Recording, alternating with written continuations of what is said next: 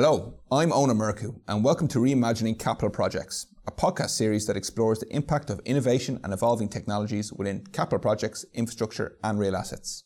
So far in this podcast, we have debated the benefits of many different emerging technologies, and today we will look at the challenges around their implementation. I'm delighted to say I'm joined by two new guests Barry Middleton, a director in PwC Consulting, who's been leading work around asset management and technology implementation within the energy and utility sectors for the past 20 years and Renato Zandro from SAP, who's dialing in from Germany, who is responsible for the definition, strategy, and rollout of SAP's enterprise portfolio and project management solution. Welcome to you both. So, Renato, what are the common challenges that are seen when new or existing technologies are adapted for the project environment?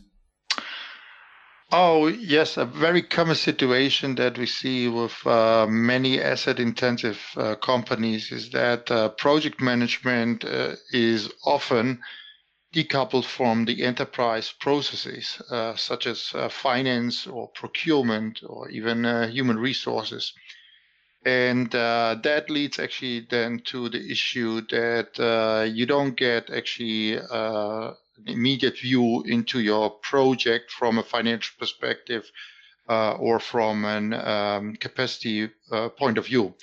Uh, the project schedule is usually not in sync with actually your project controlling uh, side.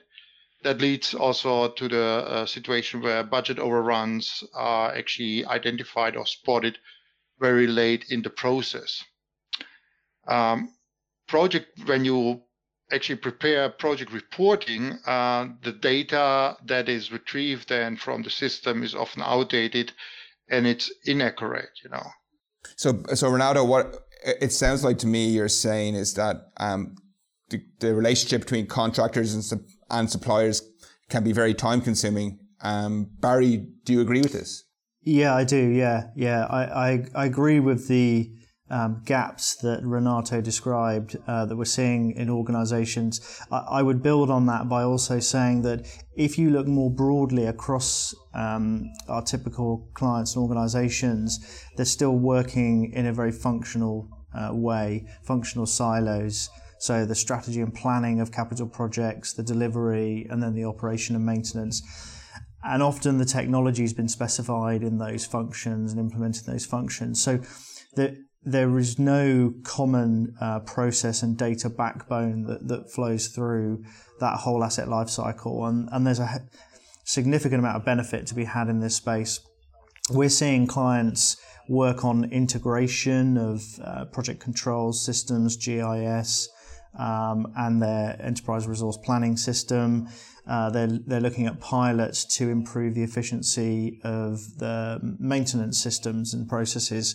But these are typically pilots, and they're really struggling to scale those, um, those projects up to uh, the operating model. So that's interesting, Barry. So coming at it from a capital project delivery versus an asset management um, delivery perspective, um, Renato, I'm keen to understand uh, what are the different technology requirements you would consider when looking at the projects from those two perspectives. Yeah, for me, I think you know the biggest difference between uh, capital projects and maintenance projects is actually that capital projects have a very strong focus on the strategic planning uh, side of, of these projects. And uh, you need to understand actually the demand from the business and match that against the avail- available financial resources and capacities. Um, so uh, project organizations uh, have to deal actually with a much more sophisticated fro- process uh, for uh, the decision gates in capital projects. Um, so the decision process is much more complex for new construction projects compared actually to the maintenance projects. So, Renato, when you, are saying the point around the complexity, I think you're probably referring to um, the challenges and requirements. Um, is that something you see, Barry, around picking up projects being more requirements driven, more so than anything else? Yeah, certainly. Um, capital projects would have more of a strategic need in the business. Um, so, for my oil and gas clients, it would be uh, production uh, availability improvements in the water sector. It would be driven by customer requirements and what's been agreed with the regulator. Um, so they're, they're, typically larger, more complex. Um, and, and therefore the, the processes and the systems that sit behind the, the, the management of, the, of those projects is typically um, less m- mature in my experience. Although organizations have come a long way, as, as Renato has been talking about, around project controls. Maintenance tends to be more uh, transactional, larger number of projects, still some complexity around the la- labour and skill requirements, some complexity around materials that are required. Um, and that has had some systemization in the work management systems um, that our clients use. Um, traditionally, their SAP ECC 6 um, stack. So, for example, uh, we're currently working with one of the major oil and gas um, companies and SAP uh, developing an end-to-end working model using SAP's Intelligent Asset Management Suite to show that maintenance process optimized right from uh, sensor data coming through uh, through to uh, better and easier planning of maintenance activities. Um, and that's really starting to drive debate and thinking within the organization about how they'll start to use these new cloud technologies. So, Renato, Barry picks up on some of the sort of outputs of a technology solution. And I'm keen to understand from your perspective um, how you measure or how would you realize the full benefits of that solution when you implement it? I think you know with the right technical platform in place, you can achieve um, a project management which is much more integrated into enterprise uh, processes such as uh, your financial process or your procurement process uh, which then actually leads uh, or puts you in the situation where you can monitor you know the performance of your project uh, in real time. An example uh, if you have a project team that is actually working on a project and this team is able to you know record a time on the project immediately uh, then uh, this will automatically be translated into uh, the actual cost.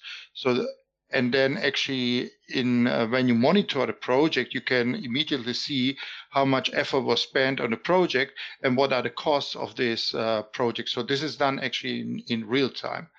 It also, you know, uh, by providing access to project information to involved to all involved parties, like you know, also your decision, uh, your, your um, senior management and your decision team. Actually, you can uh, enhance or you can enable them to review uh, the current status of the project uh, whenever they actually need uh, the, the information, and then they can use their latest information to do their decisions um, related to the project. Yeah, picking up on that point, Renato, I, I think it's really interesting around the um, project information being available to everybody. To me, that's a core need of any project going forward. But Barry, surely that information needs to be defined from the outset as to the form it takes and what the requirements are around it. Yeah, absolutely. Uh, and um, I, I, mentioned those functional silos that exist in organizations. We need uh, a bigger drive coming from the operations and maintenance community in terms of sponsoring those projects, defining the customer requirements. Um, and, and then there, for me, there's a key kind of moment, what I call the, the moment that matters, which is the handover of the information that's come from that capital project, be it the controls, be it the asset data, a lot of the supplier information back into the operation and maintenance uh, teams and communities, because that's key in terms of driving benefit in in the future as that asset is maintained. Another point on benefit I'd like to raise is that increasingly the source of benefit might be in a different place. This will be back office benefit, but the move uh, of these technologies into the cloud is giving a significant back office benefit into the IT organization and so on. So what we've described here is, is quite a, um, a spectrum of benefits that can be delivered through that backbone of process and, and systems through the organization. I'd like to pick up on that point you say that, that the moment that matters. To me, that's a real human moment where human, um, the the human nature of the people involved in the project and technology meet. And, and that's the link between the project delivery and asset managers. How can we make that more effective and more collaborative? Well, yeah, you're, you're absolutely right. There is a, um, a, a real human element to that. You know, we talked a lot about technology, but at the end of the day, it comes down to the people and and, and how they behave. The the drive to improve collaboration has got to come from leadership.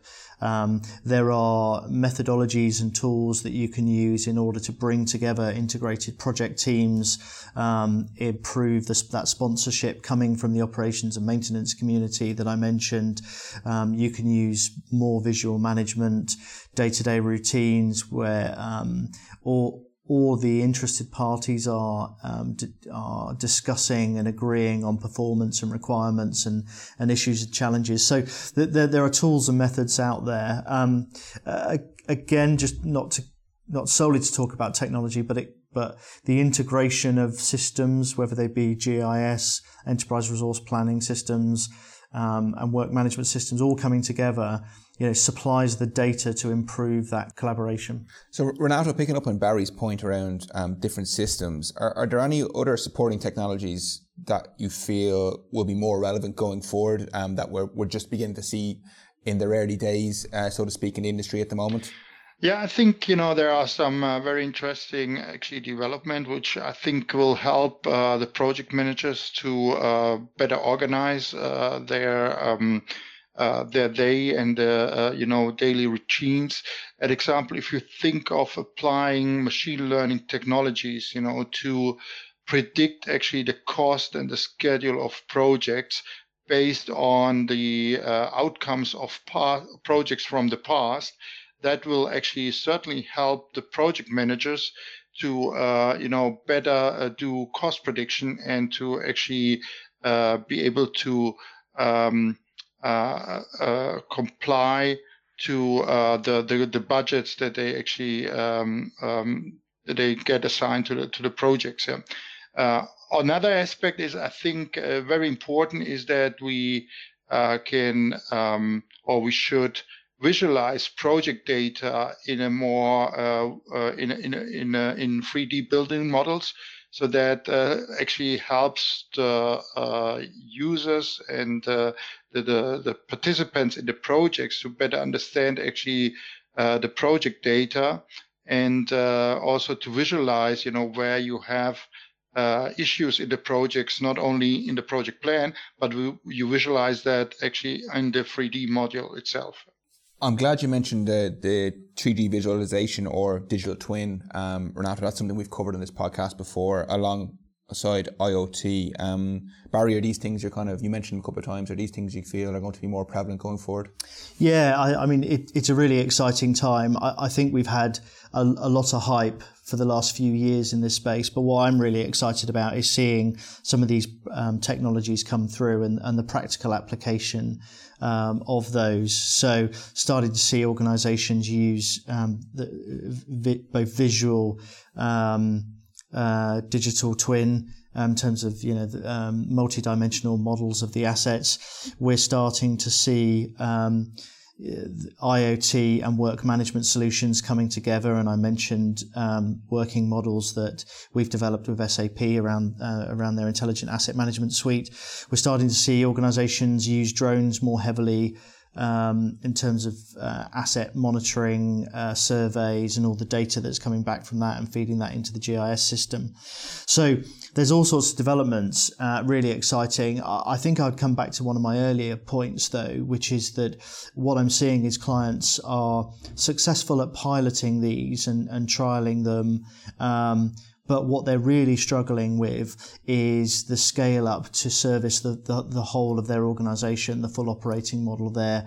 You know, for our utility client, clients, the X thousand capital projects that, that they run or the, you know, multitude of um, pipes and uh, treatment sites and so on that they run.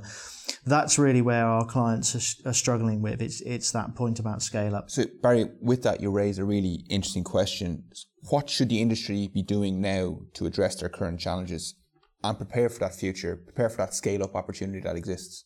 So I think the point about piloting is a really important one. I think that is a uh, that is a good strategy and a successful one.